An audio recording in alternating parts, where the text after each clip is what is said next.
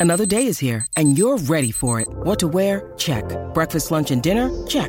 Planning for what's next and how to save for it? That's where Bank of America can help. For your financial to-dos, Bank of America has experts ready to help get you closer to your goals. Get started at one of our local financial centers or 24-7 in our mobile banking app.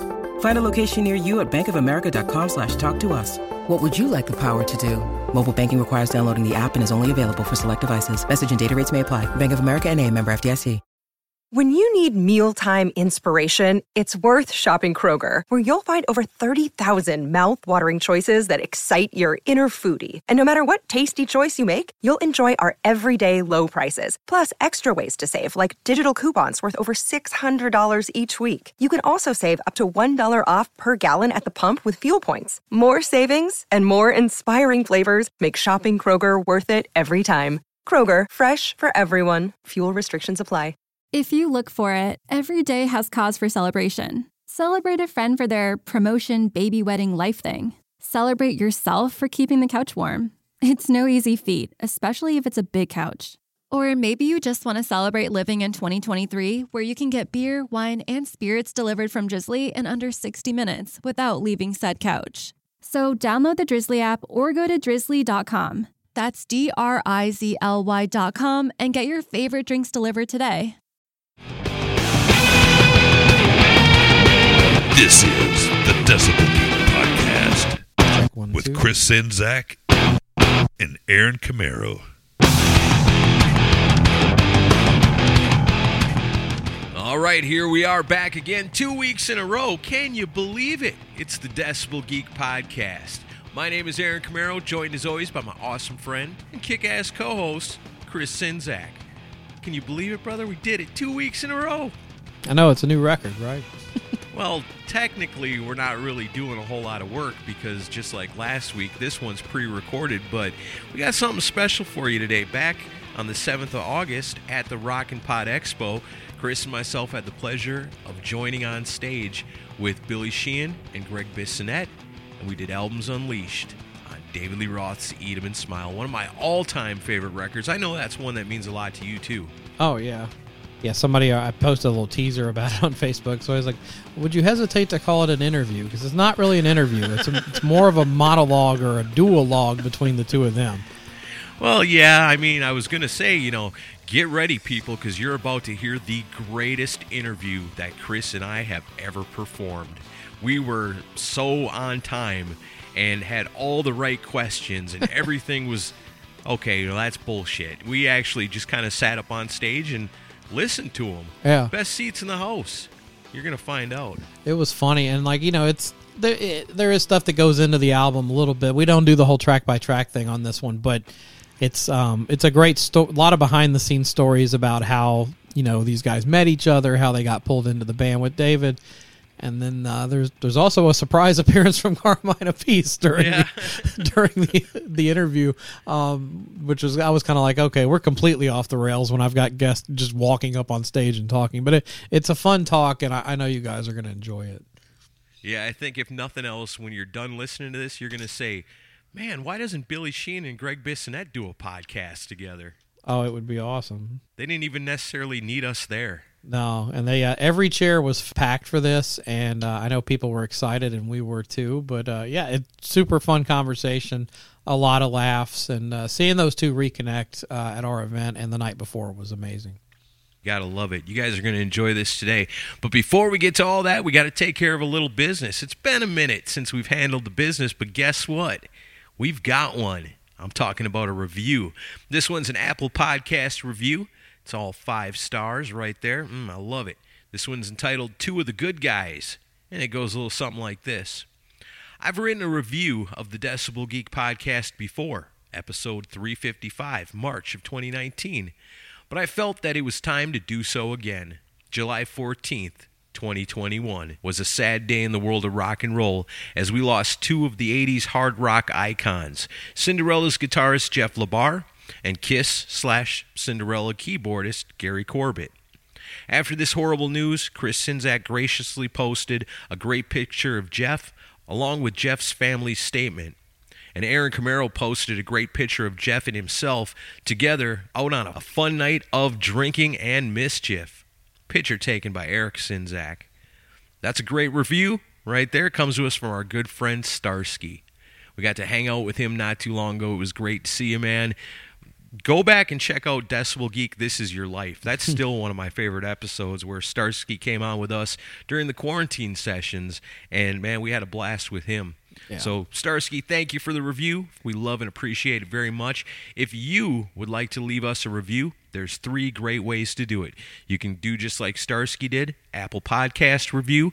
You can go to Podchaser, which is an awesome website where you can review podcasts right down to the episode. So if this is something that you love a lot today, you can actually go, hey, the Billy Sheehan, Greg Bissonette episode was awesome.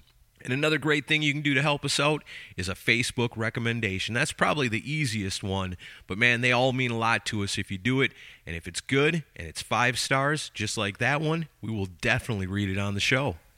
Yeah, absolutely. We love getting these reviews, and uh, yeah, Starsky b- blew our minds with that episode. We had no idea what was Yeah. coming, and uh, yeah, he really did his homework, and he really knows uh, everything about us. It seemed he knew more about us than we did, and uh, we're uh, we're gearing up. Um, we're start putting the pieces together to do a uh, live stream for our uh, 10th anniversary to celebrate it. And uh, but yeah, he he seemed to like know our entire history, so we love people that go all the way back with us like that. Yeah, that was a fun one for sure. You know, we've made so many great friends doing this show over the years, you know, and if we ever get an opportunity to give it back, you know, and show some love to our friends and our fans and the people that are listening to this show and people that have become involved with Decibel Geek, we're going to do it. So, case in point, right now, we got to let you guys know because everybody's wanting to know the update what's going on with Rock and Ron. Well, as it stands right now, not so great, man. Ron's not doing so hot at all, and we're all pretty nervous about what the outcome is going to be. One thing we do know for sure is with all the medical stuff that Ron's had to go through, and keep in mind, you know, this guy, by all accounts, should not have been at Rockin' Pod. You know, anybody else going through the situation Ron was going through, I'm sure the doctors told him, you know, eh, I don't know if you should go to something like that. But Rock and Ron was like, hell no. I've got to go rock and roll with my friends. I am Rock and Ron, and that's what I do. And you know what? By the grace of God, he was there at Rockin' Pod with us, and we all got to hang out with him and love on him and, you know, show him so much love. And so many people that were there at Rockin' Pod wanted to meet Rock and Ron because, you know, he's he's podcast famous, you know, from the Decibel Geek podcast and, of course, from Decibel Geek TV. And everybody wanted to meet him and everybody loved him. And like I said, you know, without a doubt, the financial problems that go along with this are pretty severe. And Ron's wife, Dawn, is working her ass off to try to keep things afloat, but man, they really need our help. So we rarely ask for much. You know, we don't really ask for nothing for ourselves. You know, we're just grateful that you guys listen every single week. But right now, we're asking for your help. We've set up a GoFundMe for Rock and Ron. It's not a whole lot, so we're hoping to be able to reach this goal pretty quickly. And it's available for you right now. You know, if you're a fan of Decibel Geek, if you're a fan of Decibel Geek TV, if you're a fan of Rock and Ron Runyon, and let's face it, who isn't? Anybody that's ever met Ron or heard Ron on the show, man, everybody loves Rock and Ron, and this is our chance to help give something back to him to try to ease the stress of what he's going through. I mean, what he's going through is is pure hell right now, and if we can lessen that even a little bit for him, man, I know it would mean the world. Yeah, we um we launched the GoFundMe today as of this recording. Um, if you just go on, we'll obviously put a link in the show notes for here. But if you, you just want to look it up on Google, go look for fundraiser for Ron Runyon and family. And um, yeah, we launched it today. And please just give whatever you can. And you know, Ron's done so much for us and for rock artists and for podcasting and. He's just like the ultimate supporter of everybody. He's like the biggest cheerleader for, for this music and everybody that works on it. And um, let's give back. Let's return the favor and, and help him and his family out so they can get through this. Because you know the bills mount quite a bit, especially with them going down to one income, where Don's kind of you know taking care of everything financially, and there's a lot of expenses that are just a pain, and it's it's hard enough dealing with cancer, much less having to deal with all these bills. So um, we can't. While we can't cure cancer, we're going to do the best we can to help them financially. Absolutely. And you can do your part to help us with that. Check it out in the show notes, Rock and Ron GoFundMe. Otherwise, look it up at GoFundMe.com. Ron Runyon and family. And, you know, he is our family, and he's your family too. You know, if you guys have been with us for any amount of time, you know Ron, you love Ron, please help us help Ron out. And we're going to be doing some stuff coming up this weekend. I think we're going to probably do some kind of uh, live stream, maybe a little rock and Ronathon, and you guys can join in on that and help us out with that. We'll keep you updated on when that's going to be, either Friday or Saturday. We'll figure it out and we'll let you know. But you can get involved on that. And like I said, please help us help a member of our family and he is. He's rocking Ron, and we love him. So help us help him out, and it would mean the world to us. It would mean the world to him. And you know what? Maybe it's just the kick in the ass that he needs to show him that everybody loves him so much, and that you know there's something worth fighting for. And we want Ron to keep fighting and do what he can and do his best. But we can do a little something to ease that burden. So please join us in doing that by checking him out on GoFundMe. Absolutely. God bless Rock and Ron Runyon. Well said. Um, so, the uh, last thing we got to get to before we get into this crazy interview is uh, the Geeks of the Week. These are people that shared on Facebook, retweeted on Twitter. Last week's awesome interview with uh, the Apicea Peace Brothers at SIR Nashville. Got A lot of good feedback on that, and um, that was fun to listen back to. They they were just amazing to have on. Yes. And thanks to both of them for coming on. Geeks of the Week this week are Adam Cox, Pantheon Podcast, Sit and Spin with Joe, Kristen Schimbeck, Rock and Ron Runyon, David Cathy, Mark Alden Taylor, Mark and Jerry B.S. Sessions, Jeffrey Mendenhall, Shay Hargett, Jay Shabluski, David Glenn, Keith Rockford, Mike Parnell, Doug Fox, Hakon Bergstad, JJ McElhinney, Ernesto Aguiar, Vet Halen, Sean Cullen, Kevin's on Fire, Scott Crouch, and as always, the Mooger Fooger.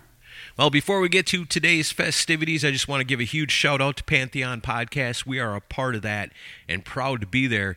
Without those guys, you know, last week's thing with the brothers don't happen, and this week's Yeah. episode doesn't happen either. So, a huge thanks to Pantheon who supported Rockin' Pod and who supports Decibel Geek Podcast. If you're looking for more music podcasts to listen to, go over to Pantheon because they've got all the best ones in their roster. So you just peruse on through who's hanging out with Pantheon, and you're going to find the best of the best. So, you ready to get into this? yes, let's do it. the greatest interview we've ever done. It's David Lee Roth, Albums Unleashed, Eat 'em and Smile, with Billy Sheehan and Greg Bissonette, and even us a little bit too. Enjoy. I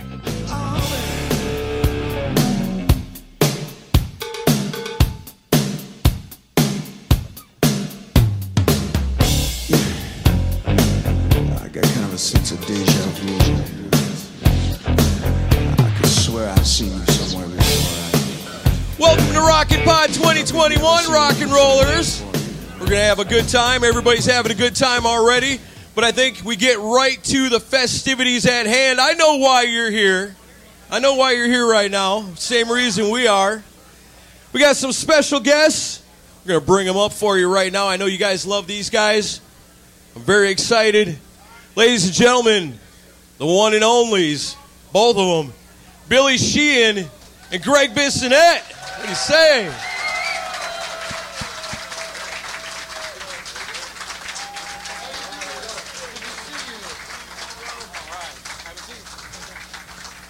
How about Well. that? Yes.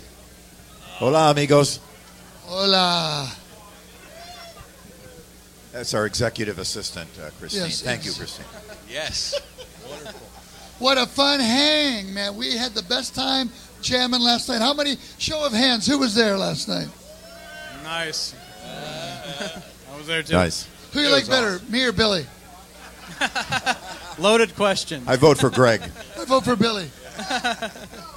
oh, thank you. well, all right. Uh, should we just start talking and then Well- take some questions? I have an idea because the whole Eat 'em and Smile album, tour, everything started with this man. So if you could please take us back to when you were in Talas. Ah, There we go. when dinosaurs roamed. Back in the Pleistocene era, we uh, no uh, Talas opened up for Van Halen in 1980, and the reason we got that gig is because we had a manager in Buffalo, New York, who was a local promoter, Harvey and Corky Productions was the name of their uh, company, and they brought in the Who and Emerson, Lake and Palmer, and all the big bands. Rich Stadium where the Bills play. They put on shows there, and it was all a, a good thing. So we were just a local band, but we kind of outgrew being local. So since they were the biggest guys in the music business in town, they by default kind of became our manager. So uh, unknown to us, they sent uh, one of our demo tapes to Barbara Skydel at Premier Talent, who booked the Who and the Stones and Van Halen. And she said, "Oh, these guys should be opening up for Van Halen." I go, "What?" So, uh, sure enough, uh, we got the call, and uh, uh, our guitar player pulled up to pick me up to go to the gig, and he has got a bottle of champagne. Now we had just showcased for Arista, and also there was an Aerosmith show coming to town that we were in slot for opening up. So I said, "What's the champagne for? Did we get the we get the record deal?" No. He goes, "We open for Aerosmith?" You know, he goes, "We got the Van Halen tour." Unbel- and I was the biggest Van Halen fan, and I just loved that band so much. And so, sure enough, we uh, ended up doing about 30 shows with them starting October 3rd. I always remember that. I always call it a lucky day for me. 1980? 1980 it was. The Women and Children first tour. And uh, Van Halen was amazing. They were on fire. That was the best I think they ever were. Uh, at their worst night, they were only spectacular. They had to dip down to spectacular once in a while. They're so amazing. And uh, a side note, our, our manager at that time, Harvey, is now uh, doing time. Uh, Harvey Weinstein. What? That's Harvey Weinstein was our manager. Oh, the same Harvey what? It's him. What was the name of the company? And Harvey and Corky Productions. So Harvey and Corky? yeah, I, was going to send him a blanket. Maybe I can send him a little gift. Wow. So it, uh, it goes deep. And the uh, associate manager was Brad Grey, who ended up being the head of Paramount uh, Pictures for years. Pretty famous Hollywood guy, but Fifty Shades of Grey, that guy? Fifty Shades. Actually, we're 49 initially. then we 49. Got another one. So Harvey Weinstein or Stein is from Buffalo? No, he was originally from New York City, but I think he th- felt he could run a better scam if he went up to Buffalo, where us podunks couldn't couldn't see through his. Uh, no, I'm kidding. Ladies' Night in Buffalo. Come on. Yeah. Brings a whole new meaning. so then what happened? Well, then uh, at the end of the tour, uh, Ed came up to me, and I'd been really friendly with him. Actually, the first time I met him, we were in the dressing room, waiting to go on our very first show. We hadn't met them or seen them or anything like that. We're in a little dressing room. It was L shaped, so I could see the guys in the dressing room, and there's a hallway this way to the door. They couldn't see who walked in. Suddenly, the door opens up, and in walks Ed Van Halen. And later on, they said, "You should have seen the look on your face," you know. and so I, I, I didn't know what to say. And the first thing Ed says was, "Which one of you guys is Billy Sheehan?" And and this is why, uh, for me personally, if I can add this here, uh, not to be uh, self-indulgent, but when we lost Ed, it was particularly uh, uh, sad for everybody. But for me, Ed was the guy that gave me that spark that it might happen. I might make it. I might become successful. Because he was kind to me and friendly to me, gave me his phone number, took my phone calls. In the back of my mind, though I was still a big fat zero in Buffalo, New York, going nowhere fast, uh, in the back was this little spark. Thank you, Ed, for putting it there and keeping it there and kept me alive. It's a beautiful thing. And then what happened? You're This getting off the- easy here, Greg. This is the easiest interview Aaron and I have ever done. Wish they were all like this. Yeah. you go right ahead. No, we. Uh, so I kept in touch with Ed, and then eventually um, uh, we got three phone calls in one week uh, in the summer of '85. One was the William Morris Agency wanted to sign Talas and put us on tour with Yngwie. Fantastic. Another was from Danny Goldberg from Gold Mountain Records. Later went on to manage Nirvana. They wanted to do a record deal, deal with us. The third one was from David Lee Roth's office. He wants me to be in a movie. Wow. What? Was that movie called Crazy from the Heat? It was, in fact, my friend. Wait a minute. So before there was Eat 'em and Smile, there was a movie. Exactly. So I flew out to LA to start the uh, tour with Yngwie and Talas, and I had a day off, so I went to Dave's house. They came and picked me up, and I had a little meeting with him. We go outside, and he goes, uh, "Well, there is a movie, but that's not why I called you." He goes, "I quit Van Halen. Nobody knew yet, and I want to start a band. Let's find a guitar player and drummer and go." You were the first person to find out that Dave left. That I Dave was, quit. Yeah. Holy. So uh, uh, now I had called Ed Van Halen the night before, not knowing anything, and uh, I said to him, "Yeah, uh, we're out here to play. Dave, uh, maybe can you come out to the show?" He goes, "Oh, I'm kind of busy." And I go, "Yeah, okay. Well, yeah, I'm having a meeting with Dave tomorrow." He goes, "What? You're having a meeting with Dave? What?" I go, and I realize, "Uh oh, I'm in it."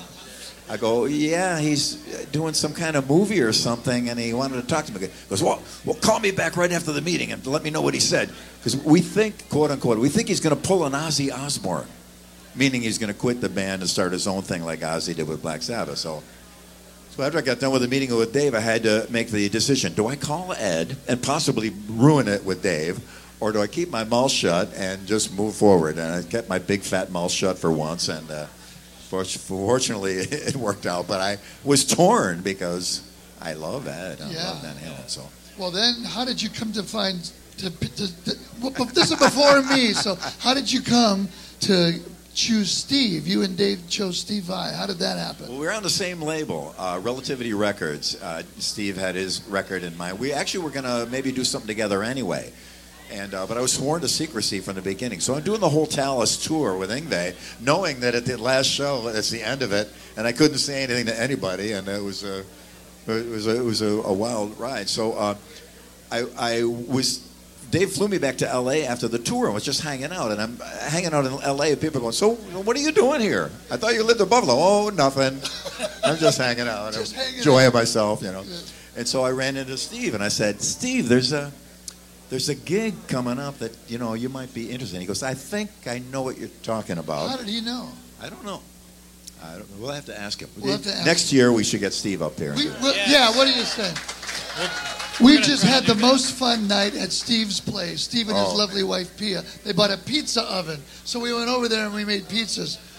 How did yours turn out? Uh, it was actually kind of soup. You know, it was a piece Mine turned soup. into a panini. You had to fold it. We're not pizza chefs, That's but for we sure. had a great time. And so, so then Steve kind of had an inkling. Yeah. So we had Steve down, and he was a perfect guy. We had another gentleman, a friend of Steve's, come in to play drums as we were writing. Chris Frazier. He's a, he's a uh, Nashville guy now. Raise your hand if you know the name Chris Frazier. Okay, let me tell you, as a drummer, I had seen Steve at Club Lingerie, a great Hollywood club, with Chris Frazier playing. And I'm going, this guy is amazing. And Steve's music, flexible, that stuff, not easy. And he's killing it. Who is this guy? Chris Frazier. So, sorry, you had Chris rehearsing because he was Yeah. Steve's drummer. Exactly. So uh, for some reason, Dave, uh, they, he didn't click with them. It happens, you know. No- I had no- a theory about that. I wondered if it was because it was Steve's drummer. Maybe he just wanted somebody that wasn't already in Steve's band. Could be. I don't know. Could be. Because he's But a he- great drummer. But he did fly Mark Miller out. Who's Mark Miller? Mark Miller was the Talas drummer. When, with with Mitch Perry's Yeah, era. yeah. Okay, that's the guy's name. And I we never- came up, but Mark was just not into the rock and roll lifestyle, and he was, you know, he never swore, and he was a, you know, wanted to be a family man, home with the kids, so he opted out. Uh, and then, so then Dave gave me and Steve the challenge: go to SIR Studio Instrument Rentals, uh, set up a rehearsal thing, open open uh, casting, and get a bunch of drummers, try them out, and find me one. So uh, Karen Valdez, the secretary, put the an ad in Music Connection or something saying uh, drummer wanted for whatever national. For Steve Vai's band. Oh, it was for Steve That's Vai. what it Okay. said. Drummer wanted, like the Nashville scene here, the LA Weeklies in LA. Drummer wanted for Steve, Steve Vai putting a band together for auditions call um, Steve's sister, what's her name? Uh, Pam. Pam Vai. right? Now, can I tell you how I found out about you looking for a drummer? Let's hear it.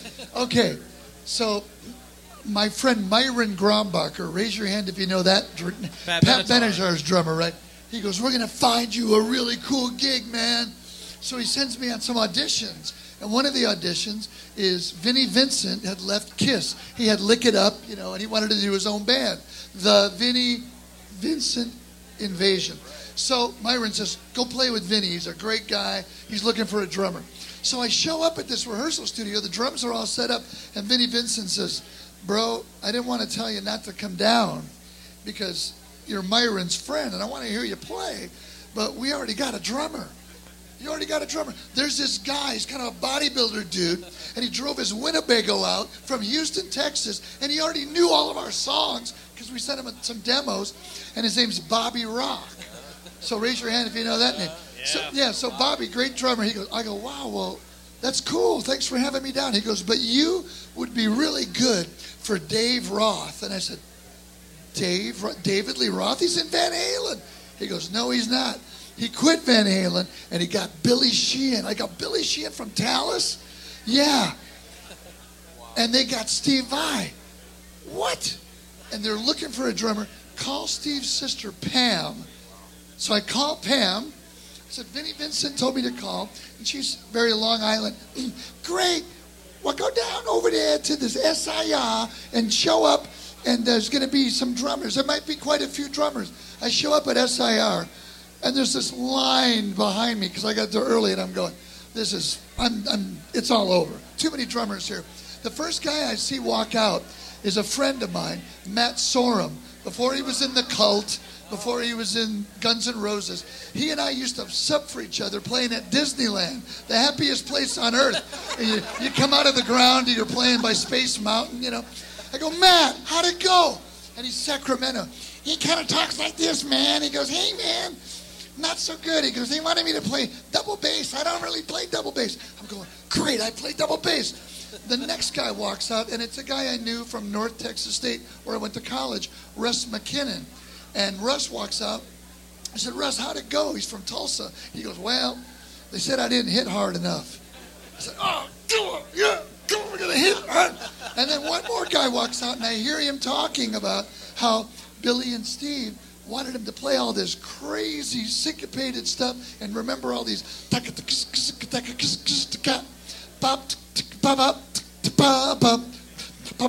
anybody know that song it's a little fast Bum, da, da, hot, dog, hot dog in a shake Hot dog and a shake 'em up. they had already written that and they were jamming on it so i had a sharpie in my back pocket, and I had a, my friend Mark Craney, who also auditioned. I didn't even know he was auditioning. He's from Jethro Tull and Gino Vannelli, brother to brother. He loaned me his Lucky Snare, a Black Beauty. So I go, that's a Remo white-coated head. I got a Sharpie. I could write some of these rhythms out. So I, I get in there and uh, had a blast. That was great. And the moment Greg walked in, we knew he was the guy. The weirdest thing. Didn't even play yet. He didn't even play. It's an odd uh, psychic phenomenon or something. It's really true. And we, uh, Steve and I were uh, uh auditioning all the drummers, and uh, after a while, and it's getting a little bit of drudgery. There's about 40 or 50 guys we went through. And so we kind of talked on the side. The moment anybody complains about anything, they're they're already done. The weather, the traffic getting there. If, they, if this ain't their kit, or I can't hear this, we're just going to say thank you very much and uh, move on. So Greg comes in, jumps behind the kid. What do you want? Ball of energy, ball of enthusiasm. Play this. Perfect. Steve, give him some seven four. Okay, throw some five in there. Okay, do this. Greg nailed it all, did it all, was amazing, and uh, we uh, knew right away we had the guy. Uh, and again, just, and Steve and I looked at each other when Greg, Greg walked in. We just it's weird that we just kind of that's that's the guy. That's oh the guy. God. I remember the first thing you said. I said, "You're Billy Sheehan from Talas." He goes, "Yeah, hey man." I go, "Steve, I saw you last week at the Club Lingerie," and and you both said, "Why don't you just play something? Play a drum solo?" And I said, "I bet you any money they're going to play Hot for Teacher on the road." So I started going.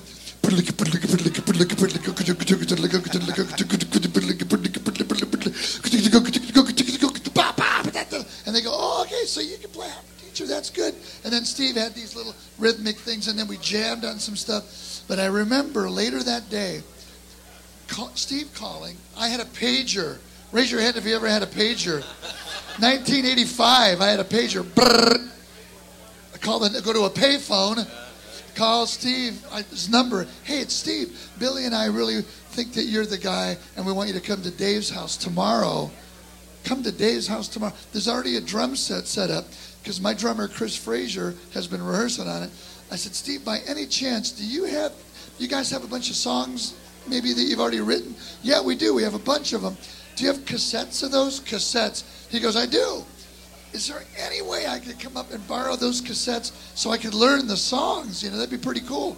Come on up. So I go to his house. He gives me a brown paper bag with about six cassettes, and we and you had all these jams that were eventually songs, and I charted them out, and we I had little index cards, and all of a sudden Dave walks in the room.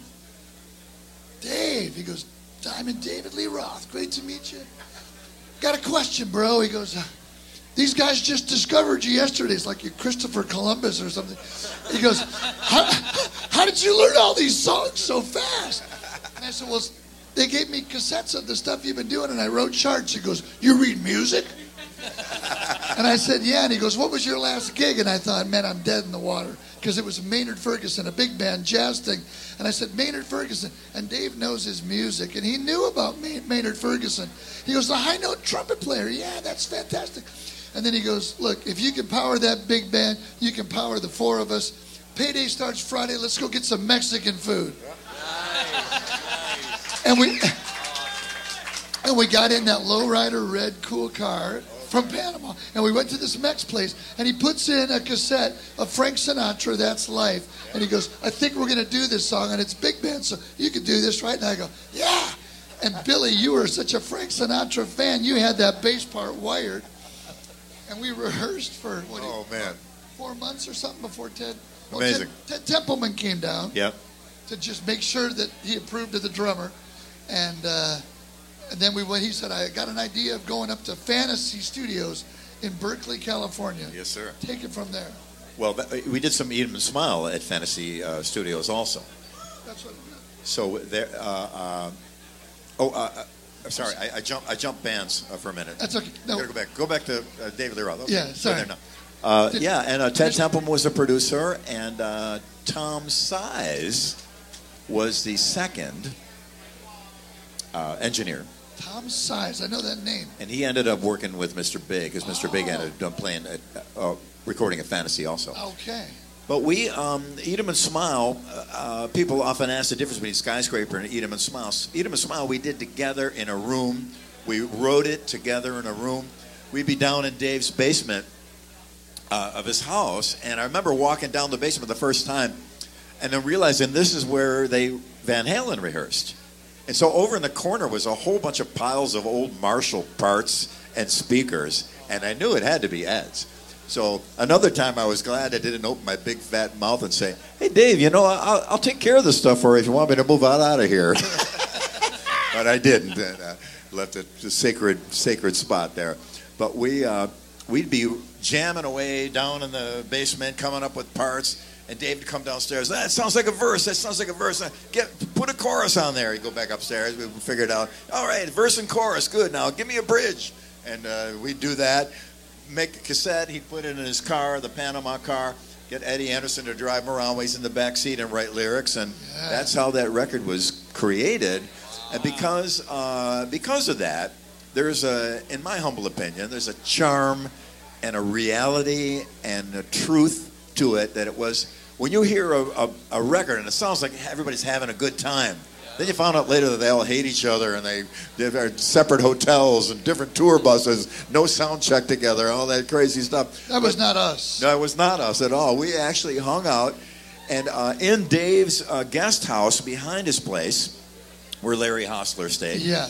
uh, he had a big garage filled with beer from the US Festival. Now, the US Festival was years earlier, and Pasadena gets pretty hot. So that beer was long since skunk beer.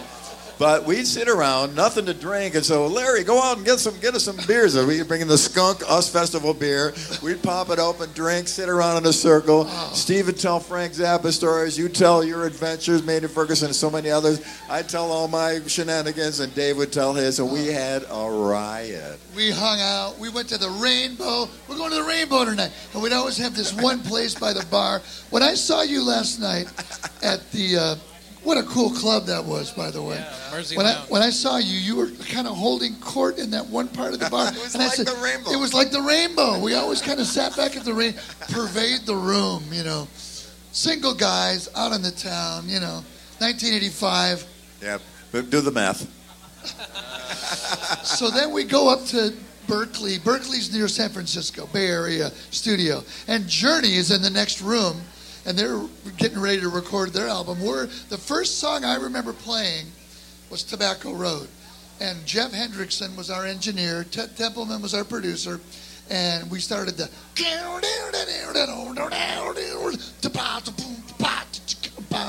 And I remember one day early, Steve Perry coming in and going, that was a cool version of Tobacco Road. I was like, wow, all right, I guess we're. I remember asking you guys, do you think that we're going to be like on MTV and on the covers of magazines and stuff? And you go, are you kidding me? Like right away. And man, were you right? But tell him, tell him uh, the, the, who Steve was looking for. So Steve Perry, for some stupid reason, he had the best drummer ever, Steve Smith. Because originally, you know, it was Prairie Prince from the Tubes was the drummer at Journey for a short time, and then Aynsley Dunbar was the drummer with Journey on records and tours. But then Steve Perry, I love Steve Perry, but he's got a lot of you know ideas. And one of his ideas, let's fire Aynsley Dunbar and hire Steve Smith. And then one of his other ideas, after Escape and Frontiers, let's fire Steve Smith and find another drummer. So he's looking for a drummer. And he goes, hey, uh, that's a good version of Tobacco Road. You know, we're in the next room. We're, we're auditioning drummers. Journey's auditioning. I said, well, I'm in Dave's band now. And he goes, well, you could audition for Journey. I go, I'm in Dave's band. I want to be in Dave's band, man. I'm in Dave's band. But it was so funny. And then they ended up getting Mike Baird, right? Yeah, Mike Baird. I didn't know much about him. I don't either. God bless them all. Well, I remember after Tobacco Road, I remember because we did Eat 'em and Smile in two studios, Fantasy in Berkeley, and then Ted says, "I think we're going to go to New York," and we all went, "Let's go to New York." So we go to Manhattan to the Power Station, and it was owned by the Bon Jovi family, like Bon Jovi, and the Power Station where they had, you know, some like it hot. I'm getting lyrically stumped. Some like it hot. Anyway, so that's where they did a lot of that. I can imagine Robert Palmer sitting there. Some like it hot. Some like it hot. Okay, we got a song. Anyway, first and a chorus. So we're recording at the power station in New York for the other half. But from my recollection, and I want to get your opinion, I think I remember at, in Berkeley at Fantasy doing Tobacco Road, Bump and Grind, Shy Boy, Going Crazy, and I think that's life. And then I, I think when we went to the power station, we did Ladies Night, Night in Buffalo, Yeah, Yankee. Rose, Big Trouble, Yeah. and I'm Easy. But any I, I, I, that escapes me. Uh, I'm not sure exactly what the sequence of events was, but uh, it. Yeah, you're probably correct. only because I, I had all these cassettes, and I remember Myron Grombacher's Ludwig kit was used at Fantasy, but in New York we, they had a rental kit. And I remember you and I and Steve going to the Limelight and seeing Steve Stevens. Right. What happened then? I forgot. Okay, well, oh he- yeah, because Steve Steve had some gear missing or something, Right. and Steve Stevens was very kind to lend him some. Because Steve's got, got great amps and guitars and stuff. But actually, I left a little part out prior to getting Steve Vai in the band. Steve Stevens was going to be the original guitar player for Eat 'em and Smile. Uh, but Steve, at the time, he was you know uh, had a relationship with Billy Idol. Didn't want to didn't want to leave that. So, uh, and Steve Stevens would have been great too, uh, and fantastic player, wonderful guy. But uh, he decided to stick with Billy Idol. So that's Was there any talk early on? I remember once we played a gig the first week of Eat 'em and Smile, and a guy walks in in an American Airlines uniform. He's a pilot, and it's Steve Morse. And I go, You're a pilot for American Airlines? Was there any talk that he was originally considered also? not that No. I recall. It's just that his name was Steve, and there was already so many Steves to confuse the issue. So Okay. Do you have any questions? I just got handed one. Oh, sorry. This is a very important one. They just handed it to me. It says, ask Steve and Billy about recording Kids in Action, the Ah. Kim Mitchell song for Eat 'em that was never released. Yeah, I brought a song in. Uh, I brought a couple songs in. One was uh, "Secret Agent" by Rory Gallagher. great song. I thought Dave would kill on it, and he liked it, and we, we kept it on the list for a long time before it, it got pushed off or for whatever reason. And then Kim Mitchell played with a band called Max Webster in Toronto. I was briefly with them prior to uh, their Universal Juveniles record, and uh, never performed with them live, but but I always loved Kim's uh, music, and he had the song called "Kids in Action." He had sent me a demo of, so I, I gave that to Dave, and he liked it too. So I think, and you are Greg Renoff. Is Greg Renoff? here? There he right is. there. That was his question. Greg, question. wonderful. How are you, man? Greg, really quick, come on, you got to. Did you send us a tracking sheet of that? Say hi to Greg. To Greg. Sorry, this is kind of awkward for me. I didn't mean to like intrude on this. You're Um, good. Greg wrote an amazing uh, uh, two Van Halen books, didn't you? Yeah, one on Ted Templeman and then one on Van Halen. Beautiful. Yeah, Thank great. you. Really Thank great you. books. Thank you, guys. Highly, highly recommend. Go yeah, ahead. Yeah. So um, Jeff Hendrickson, who was the engineer for Ted Templeman, had this track sheet for Kids in Action from Fantasy Studios that I presume was supposed to be used for the movie because that's when you guys were tracking the stuff for the movie. I I'm don't sure what its relation to the movie was, but it was on the list. Yeah, list. and of so songs. this is sort of this lost Eat 'em and Smile song. So everyone can email Rhino Records and say we should release an expanded version of Eat 'em and Smile with Kids in Action, but apparently it was finished. So yeah. So wow, it Thank was you, finished. Greg. Well, I was at the tune because I had my little church. It was like, oh, down, down, down, down, down, down, down. Oh, was that another one? Yeah, that was it. And That was it- What was the groove then? That's how we write songs. It goes like this. We should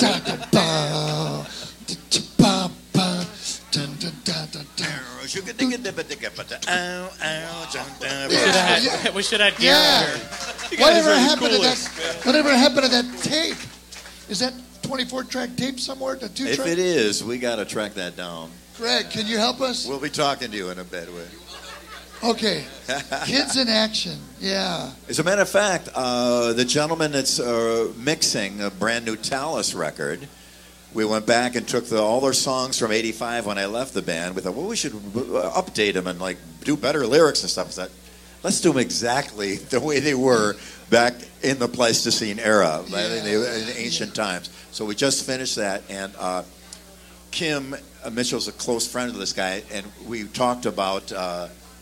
Recording Kids in Action Oh, together. So beautiful. you would be the drum. Oh, if you play drums, that'd be great. I would love to, buddy. Come on, That's a deal. please. Please. That was so much fun last night. Oh yeah. You know, you know here's a funny Eat 'em and Smile story because on the album, you know, when Steve and Billy do the amazing duet, you know, on the album, we just thought we'll just do four 16th notes on the snare. Take a, take a shy boy, shy. So just taka taka, right? And I don't remember what we did live, but I'm listening to the album in my room before the gig, and I'm going, okay, four hits, taka taka. But I think on the tour we used to go, taka taka taka taka. Did we do four? Yeah, to give you more time to get to Give the mic. So here, I'm sitting there, taka taka, and the poor guy that's playing guitar, he's like, whoa, whoa, you got me on that one. You know, we had a few little things like that because we never rehearsed this. With what a bunch of great musicians last night. Yeah, we should uh, we Great should give it up to Tyson Leslie for putting that show together. Amazing Tyson. job, my friend. Big yeah, get up hand, here, Tyson. big Everybody, hand. give it up for Tyson. He did Tyson, an amazing job. Amazing. Fantastic, man. Great job. Great job. Thank you, bro. Thanks a million. So many great musicians in Nashville. Thanks for having us. What a rockin' scene last night, man. Great. Wow, great rock scene in Nashville. You have another question, sir? What do you got? Yes. You got a question? Yell it out. I'm deaf. So, um, obviously, you know, Eddie Van Halen kind of popularized the, the two-hand tapping technique on, on the, the West Coast and revolutionized guitar. But you were, my understanding is you were already doing it on bass prior to knowing that, or did you actually get that from him? And I how did that work out with you guys both doing it on tour together? Uh, well, um, it was never a, a. It was it was all good, but I got it from Billy Gibbons in 1974. Harvey and Corky uh, were our managers, so we got front row at uh, Alice Cooper New Year's Eve with ZZ Top opening up. Wow. Dusty Hill, God bless his soul. Wow, yeah, a- rest in peace. Wow. Amazing. And uh, we were right in front, so I was actually in the shadow of Billy's hat when he was standing right there. And we saw him. "Dan, ba, dan, da, uh, reached with his finger and touched the fretboard, and a note came out. We're looking at each other. Oh my, unbelievable! So I got home that night. I go, I got, I took my bass. It worked. Like, ah. Billy, what a story, man. True, true story. So, uh, in addition to that, years later, I'm in LA. I think Lita Ford was recording, and she's a dear friend of mine, so they invited me down to the studio, but they didn't tell me that Billy Gibbons was going to be there. It surprised me. And I'd never met the guy. But every time I do an interview, where's you? You must have got from Ed Van Halen. No, it was Billy Gibbons. Ed Van Halen was, yeah, it was great, but it was Billy Gibbons. Yeah, but I had to keep always bringing up Billy Gibbons' name all the time. So I go in, and there he is. I, oh, my Lord, Billy, what a pleasure and honor. I love you so much in your band. and He's the greatest guy. We sat, hung out. He's a walking encyclopedia of every subject under the sun. What an amazing man, incredible guy. So we're talking and hanging and talking and hanging, getting a little late, got to go. Okay. So I said, "What a pleasure, you know. I said, what a great surprise." I said, "He goes, hold on a second, I got something for you." Reaches in his bag and pulls out a framed autographed picture of himself to me, signed to me. And I'm like, "Wow, what?" The? I go, "What's wow? What's this for?" He goes, I, I read what you've been saying about me in the interviews. Keep it up. Oh man! Now that uh, that's some human stuff right there. He is a wonderful man. Wow! Oh, cool. What a hey, gr- one Woo! story. I, I, can I can I tell the uh, story of Anything. how you got that voiceover gig? Oh sure, Because yeah. I often tell people because I when Sure. an amazing thing happen things happen to my dear friends, I put it into my uh, my uh, repertoire of stories. And uh, th- I get such a joy telling this because it's a great inspiration that anything can happen, anything is possible. Uh, I just wanted to play in Van Halen so bad. I was torn because I love Michael, but I love the band. And next thing you know, I'm playing with David Lee Roth. You had uh, dreams to play. You were a Beatle fan, a huge Beatle fan, and Beatles and Beatles, and uh, we all are. We all are. He plays with Ringo. Yes. So watch what you wish for. You might get it. So I, I hope this is accurate. Greg is doing a session with his brother and a whole orchestra for a Disney production. And he's out there playing drums, and there's all suits uh, in this control room watching everything going on, and a whole, whole orchestra with strings and everything. And uh, his music, sheet music, is screwed up. And so he says to his brother, kind of quietly, because it's, really expensive to do these sessions. Matt, Matt, I'm lost. Where I got, I can't find the spot on the chart. You know, and he's you're not supposed to be talking or anything. You just whisper to his brother, I can't find. All of a sudden, all of a sudden, over the microphone from the talkback goes, drummer, can you come in the control room, please? and he go and he goes, oh no, oh no. So he goes, walks in the control room, and go and, and they say, uh, say something. And he goes, what do you mean? Just say anything. Well, well, well, just talk. Here, read something. Do something. Let me hear your voice. And so he does. And and uh, and you might have already picked it up a little bit. They hired Greg, Greg to be the voice of Winnie the Pooh. Oh wow. Thank you, Billy. What a what a surprise that was. It was the end credits of Finding Nemo, and yeah, I just sort of said it in that voice. My chart, there's something going on with my chart here. I can't figure out what There it is. is. And so I'm going, wow. So Carmine. Hey, Carmine, come here, come here, Carmine. Ep-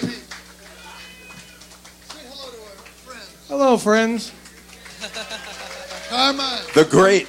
I'm running Carmine Appice. incognito over here, so I get the mask on so nobody knows who I am. Oh, Greg, my brother Vinny in the back there, and Where's Billy. Vinny?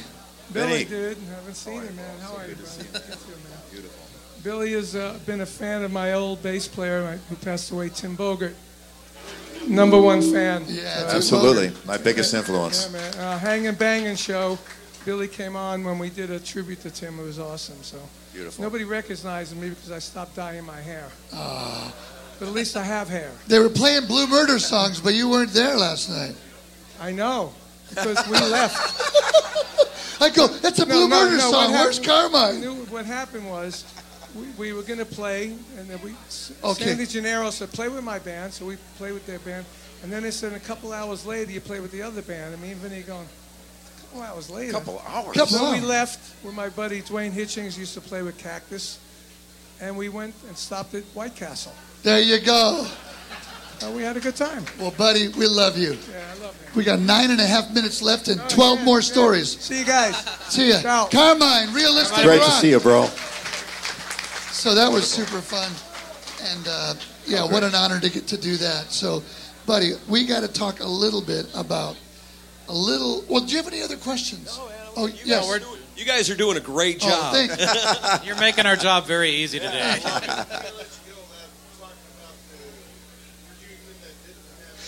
The movie that didn't happen. yeah, the almost Yeah. reunion.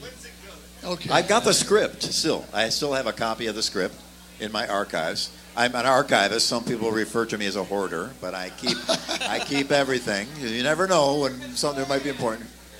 What's that? Historian. Isn't that a Def Leppard record? Yeah. But anyway, uh, uh, all the clothes you saw us wearing were were designed for the movie. Remember uh, that, that weird uh, a leopard jacket with a, like a, a pimp jacket that I Yeah, yeah, start yeah, the show yeah. with. I need him a Yeah, smile. yeah, yeah. That was that, and a lot of Steve's clothes too. But Neil Zlozower's photos. Neil Zlozower, God bless him. God He's a- bless him. He's a great friend. What a great pho- photographer. And we almost did a reunion at the, a bowling alley in L.A. For free. for free. We, we, we, we, we got together. Billy and I were jamming at this uh, bowling alley. It was really fun. And then they said, You should have Steve come down. So we called Steve and said, Yeah. Then we said, We should ask Dave to come down. So we asked Dave. And um, we also, in case we, in case Dave couldn't make it, we were going to have Ralph from Steel Panther, Atomic Punks. And I said, Hey, Ralph, would you be into coming if Dave can't make it? He goes, Yeah, man, come on. Are you kidding? I said, Well, if Dave is there, you know, he goes, Well, I'll just hang out and watch. And so Ralph was there. Dave showed up. We were ready to play. And Ralph said, Hey, Dave, I'm Ralph. He goes, I know you. You're David Lee Ralph.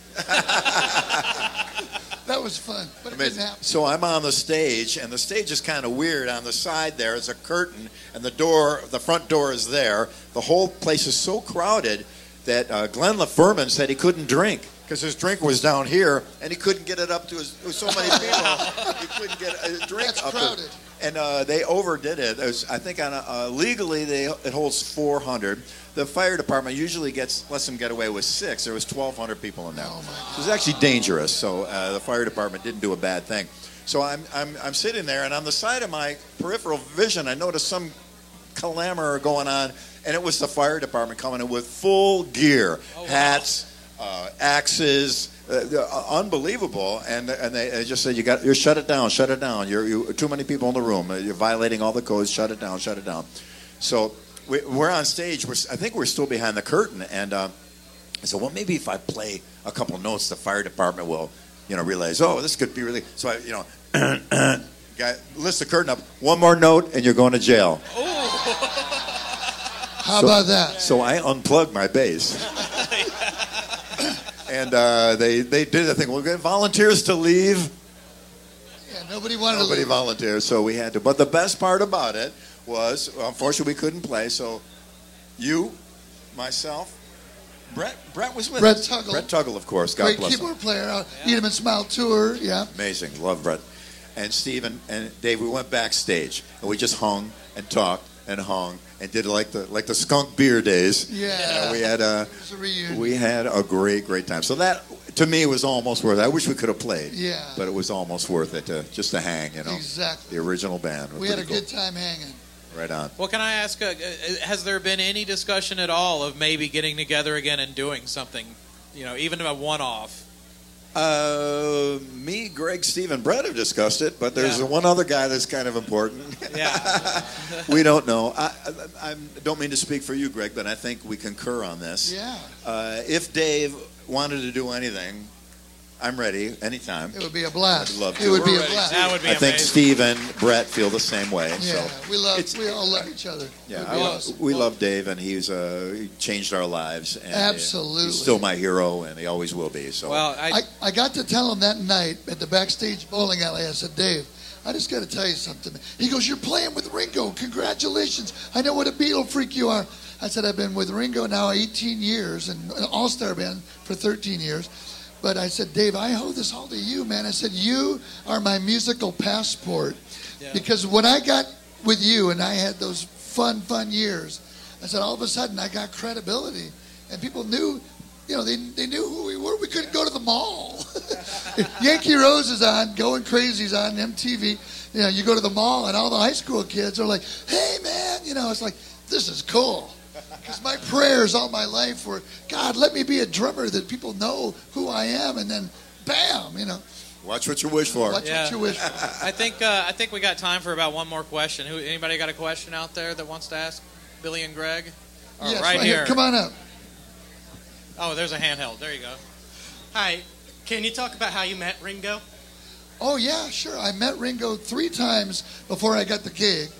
The first time I was in uh, Hollywood doing an album. Uh, Fred Coury, the drummer in Cinderella, for some dumb reason didn't get to play on his records in the beginning, and Andy Johns used session guys. So I was the session guy on one of the Cinderella albums, and I, I look at these road cases in the next room and it says Richie on it.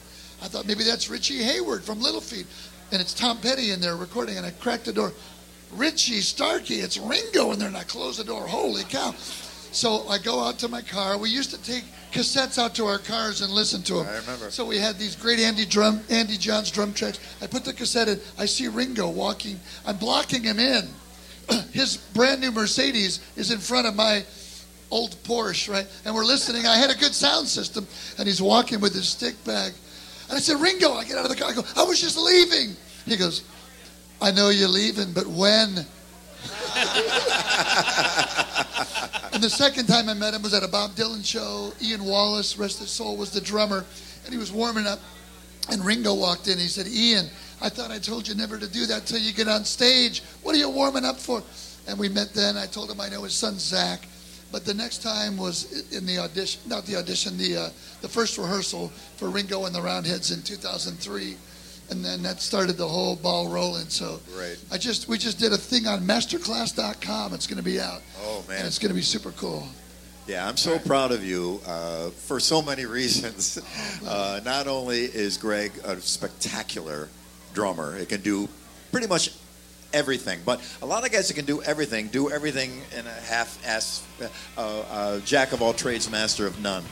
Greg uh, puts that myth to rest because he is a master of everything that he does. I love you, buddy. True story. True story. You're so cool, man. and that he's playing with uh, with Ringo, and he was such a Beatles fan. I, I, it just, I, I, it inspires so many people when they hear that to know that, yeah, this little dream, and I know so many people that has happened. Have a little dream, and later on it happens. Mike Migliori, who did he play with Maynard Ferguson too? Sure did Buffalo. Yeah. uh, from Buffalo, sax player of my very first band.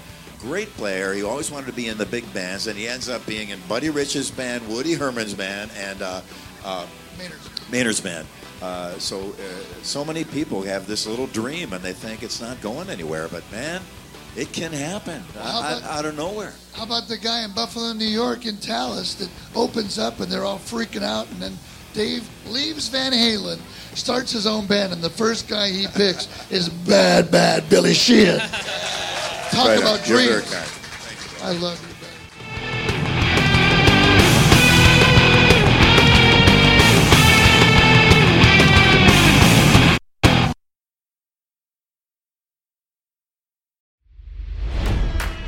It's NFL draft season, and that means it's time to start thinking about fantasy football.